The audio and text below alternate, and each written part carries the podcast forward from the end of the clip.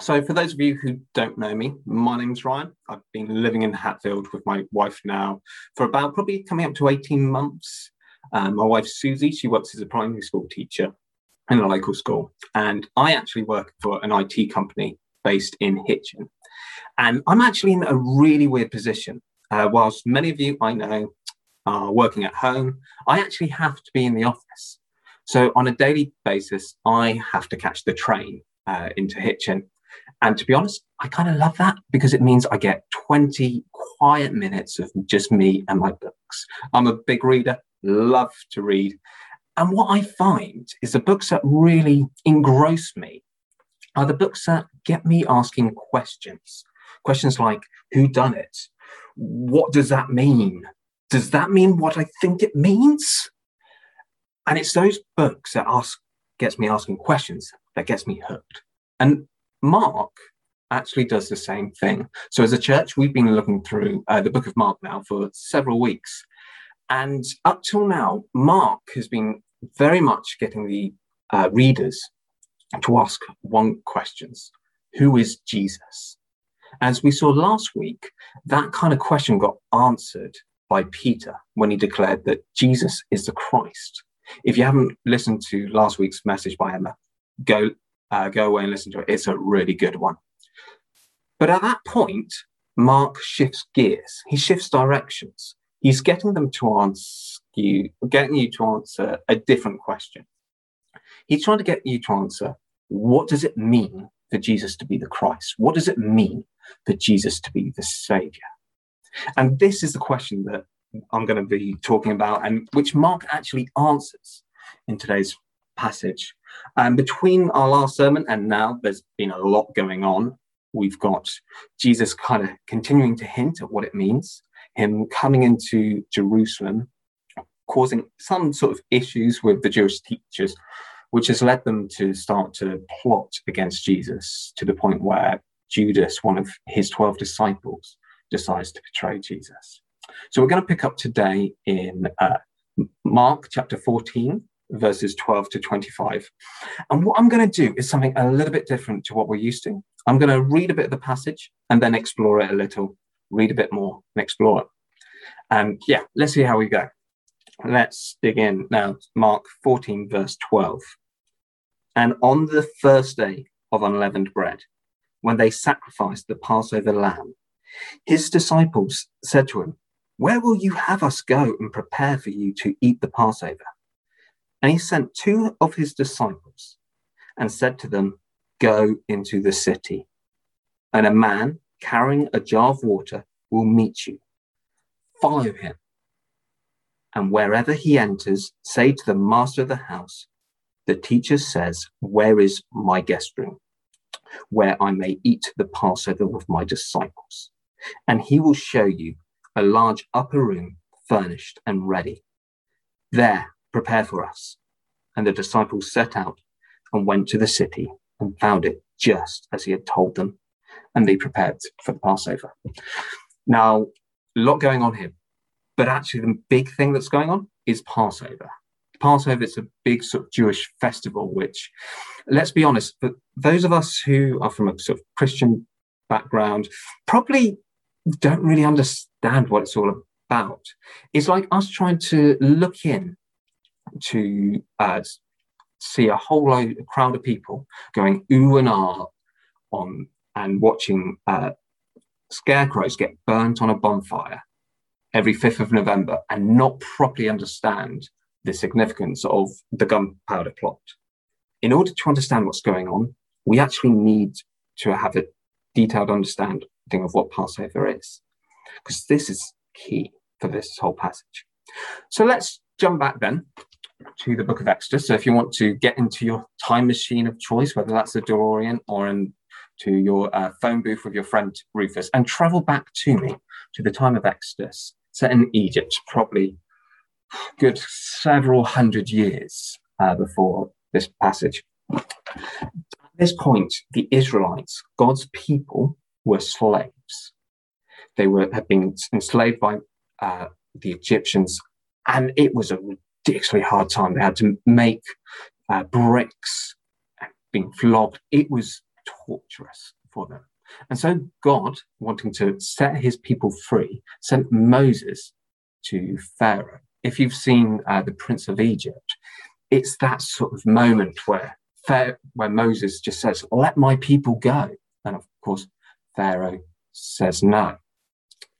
And during that time, to show his power and how supreme God is in comparison to Pharaoh, God sends plagues down to Egypt. Now, these plagues are quite interesting when you look at it. Um, some of these plagues only affect the Egyptians. So, if you look at the plague of death of the livestock and hail, they only seem to really affect the Egyptians. But then you see some that affect everyone in Egypt, including the Israelites. You've got the Nile turning uh, into blood and the plague of darkness. And just to point out, these weren't just here one day, gone to another. These were proper plagues. So these would have lasted some time amongst uh, the Egyptians. This was a big thing. And of course, if you're know, familiar with the story, you'll probably be aware that Pharaoh keeps on saying, No, no, I won't let your people free. No, I won't let your people go, even after all this.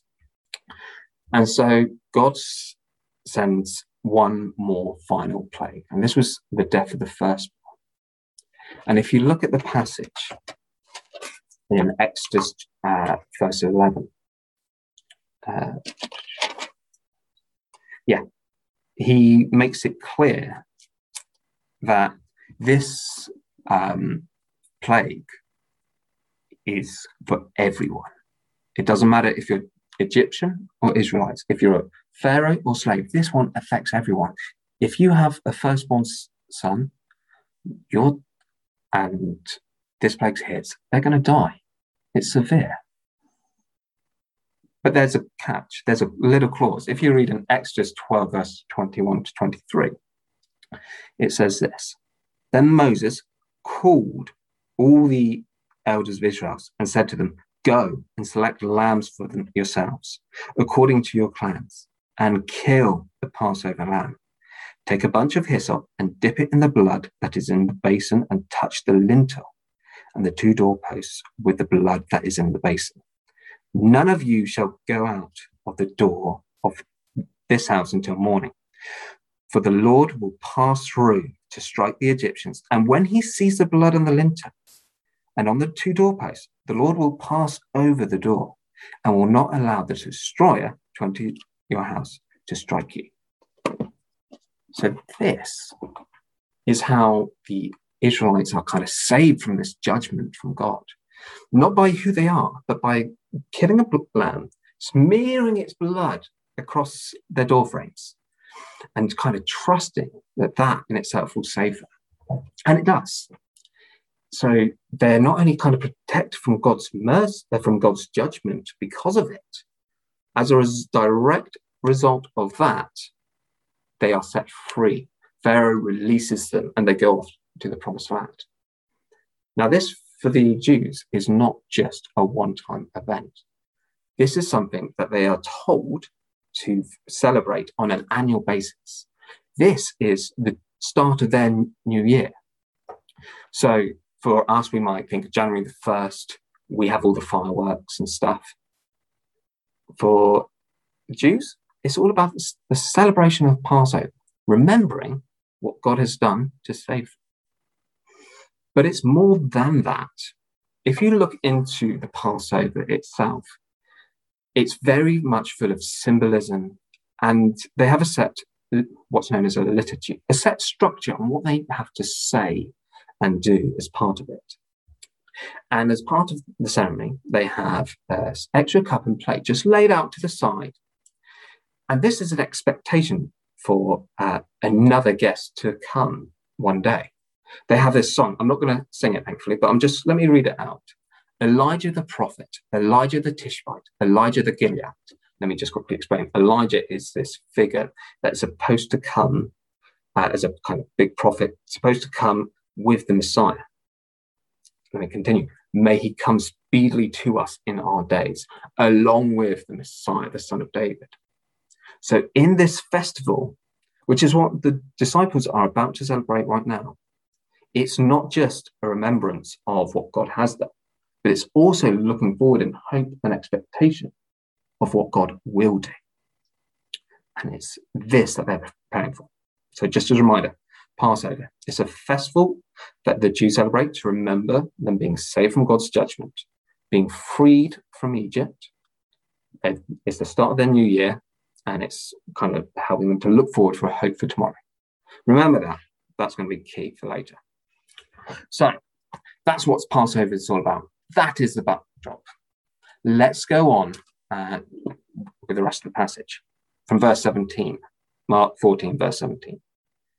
And when it was evening, he came with the twelve, and as they were reclining at table and eating, Jesus said, Truly, I say to you, one of you will betray me, one who is eating with me.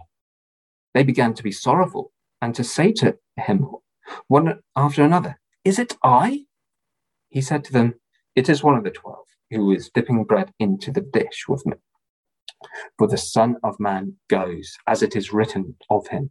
But woe to that man by whom the Son of Man is betrayed. It would have been better for that man if he had not been born. Things are now getting tense. I mean, if I was writing Mark as a soap opera, it's probably going to be at this point that I'd uh, introduce a sort of classic sort of dum, dum, dum, dum, dum, dum, dum sort of East End theme but what's going on here? The disciples are kind of asking the question who's going to betray Jesus? Jesus drops this huge bombshell, but actually, he doesn't really give an answer. Jesus knows that it's Judas who's going to betray him, but he doesn't point the finger. Instead, he says something different. He says, For the Son of Man goes as, as it is written. Now, this is a title that Jesus used to talk about himself frequently throughout the book of Mark, um, and it is points back to a kind of a title of uh, of the kind of Son of God who comes in from a book in the Old Testament called Daniel. But this isn't kind of like the first moment we've heard this in Mark. As said, it's been constantly throughout, said throughout. But when Jesus um, talks here, he's actually getting the disciples to click something into their minds. For previously, if you've looked through and read the book of Mark, in uh, he Jesus talks and alludes to what is actually going to happen to the Son of Man, to what is actually going to happen to him. He says in Mark 10 verses uh, 33 to 34, "See, we are going up to Jerusalem, and the Son of Man will be delivered over to the chief priests and the scribes, and they will condemn him to death and deliver him over to the Gentiles. And they will mock him and spit on him and flog him and kill him. And after three days, he will rise. This is what he's been trying to prepare the disciples for. And by saying the son of the for the son of man goes as it is written, at this moment, he's saying he's pretty much saying this is the moment i've been telling you guys about. This point when i've been telling you that i was going to be betrayed i'm going to be killed it's happening now. But the big question now is what does it all mean? What does it all mean for the son of man jesus to be condemned to death during passover? And then we enter into this final section of passage where jesus ties these both ideas together Mark 14, verses 22 to 25. And as they were eating, he took bread and after blessing it, broke it and gave it to them and said, Take, this is my body. And he took a cup, and when he had given thanks, he gave it to them, and they all drank of it. And he said to them, This is my blood of the covenant, which is poured out for many. Truly, I say to you, I will not drink again of the fruit of the vine until that day when I drink it new in the kingdom of God. If you've been around uh, church a life, church culture for a while, you'd probably be familiar with the Lord's Supper. And sometimes when you sort of, if you're a Christian, read this passage, you think, okay, this is the moment where Jesus institutes this meal to remember uh, him by him, remember his death. That's fine. But actually, it, that is what he's doing. But there's more going on about that because this would have, this whole scene would have actually been scandalous to the disciples. Because during this Passover, the sacred meal that they were supposed to remember, Jesus is including ideas into about himself into that meal. He's picturing, he's literally putting himself into the meal and saying, some of these things are about me. He says, Take this bread. This is my body. And he's saying, in a sense, that the death that is about to come wasn't him dying as a result of what they've done, but this moment of him, of this, of him being broken up was something that he was giving. He was giving his life. And that was a clear point that he was trying to make here.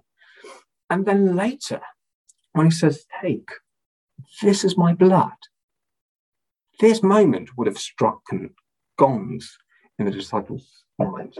They would have been thinking of the Passover. The notion of blood at the Passover for them would have thought, cast their minds back to Egypt when they had this lamb, and it was the lamb's blood that saved them. Jesus is saying in this moment that his upcoming death, that as the Son of Man, he's been talking about the disciples to for a while, is coming because he was going to take their place of God's judgment. And this is the answer of, to Mark's big question of what does it mean for Jesus to be the Christ, the Messiah? The truth is, we are all under judgment. We all deserve death. But in Jesus' death, he gives himself up to take the place in which we deserve. The scandal is, isn't the fact that we're sinners and deserve judgment. The scandal is that Jesus, the sinless one, took on our judgment, our punishment on our behalf. He gives us his life so that we may live. That is what the answer to what it means for Jesus to be the Messiah. Well, that's all well and good for um, Passover back then. Back then, when Jesus was alive and he was just about to die. That's what was going on there. But what about in Hatfield in, tw- in the 21st century? What does this all mean? Well, it all ties up into the meaning of Passover. The fact that Jesus gave his life for us means that we are saved from the judgment of God. As I mentioned, we deserve death and judgment. We don't deserve life. But the truth is, without Jesus taking our place, we would only get condemnation. If Jesus didn't take our place, there can be no true celebration like we were worshipping this morning. He took on our punishment and judgment to give us life. That is the gospel. That is what Jesus has done, and that is what it means for Jesus to be the Messiah. But it's more. The fact that Jesus gave us his life for us means that we are no longer slaves to sin. Just like the Egyptians and the Israelites being under the Egyptian slaves, we are slaved to sin. I've, when we come to the word sin, we have very different connotations of it. We might think of kind of like the Pet Shop Boys song, song. It's a Sin, which basically is uh, one of these members of the band just basically retelling his life in school, in a sort of Catholic school, being told that he couldn't do anything fun because it's a sin. We think of sin as it's a kind of immoral type thing. But the truth is, it's not. It's something that we're bound to it. It's more of a status. It's more like being an addict. It's crazy to think of, but that is what it is, what it's like. So I had a colleague uh, in a former company who um, she found or came to the acknowledgement that actually she had an addiction to alcohol, and she f- frequently blogs about it. But for her, she hasn't had a sip of alcohol in over 2,000 days, but yet she still identifies herself as an addict. And that's the same with us. We are sinners. We're bound to it. We're slaves to sin. There is nothing that can set us free. but it is only because through Jesus giving his life, it marks a death. It marks our freedom from the bondage of sin and the shame that goes with it. But it's more. Thirdly, the fact that Jesus gave his life to us means that his death has created the new start that we are all after. In the same way that uh, the Passover and the Jews is the start of their new year, for us, Jesus' death makes a start on us having a new life and having a fresh new start. And it's something we all deeply long for.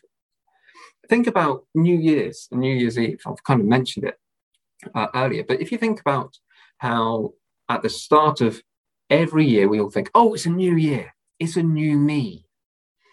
But actually, it turns out, yeah, it might be a new year, still the same old you. How many of us were excited by the fact that 2020, the year that everyone wants to forget, was our, past us on the sort of January the 1st?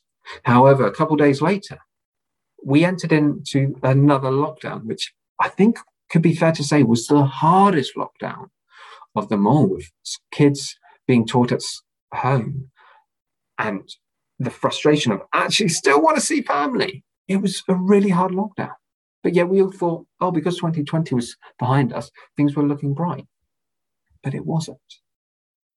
But the thing is, in Jesus giving his life, he gives us the fresh start, the new start that we all deep down long for because of him giving his life for us.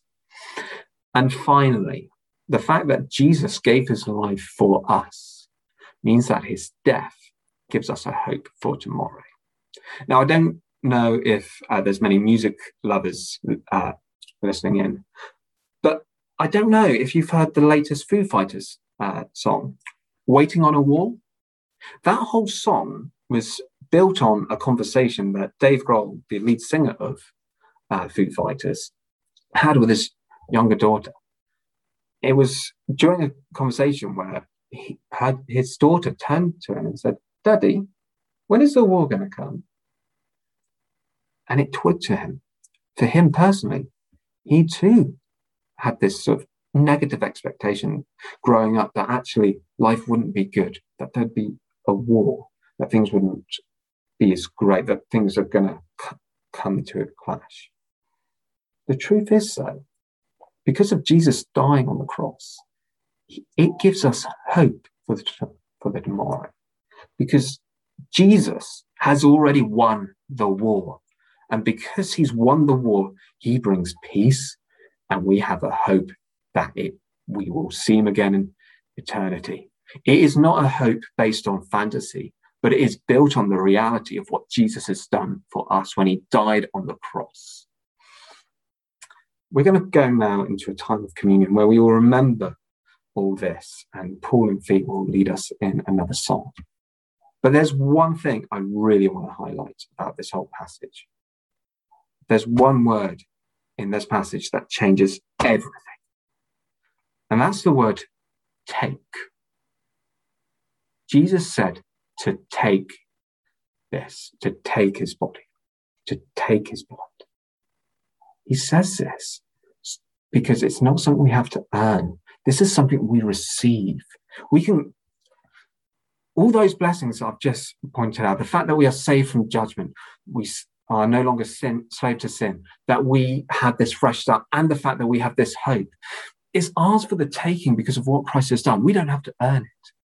And so if you're not, wouldn't call yourself a Christian today, can I just ask you to sort of reach out to whoever sent you this video or uh, reach to us at KCC? We would love to talk to you more about this.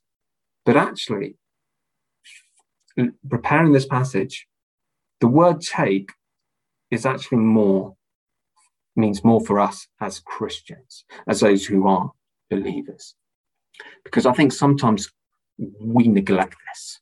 We neglect the fact that Jesus has done all this for us. We, like a lot of things in our society, we quickly want the next new thing. We want the next new iPhone, the next new iWatch or bit of technology. We're bored of the old songs. We want the new songs. And we do this with the same with our faith. We think, okay, Jesus died for our sins, great, that's fine, that's good. Oh, but I need to work on my prayer life, I need to work on reading the Bible, I need to evangelize. All things are good. But actually, we forget the fact that we can take these blessings.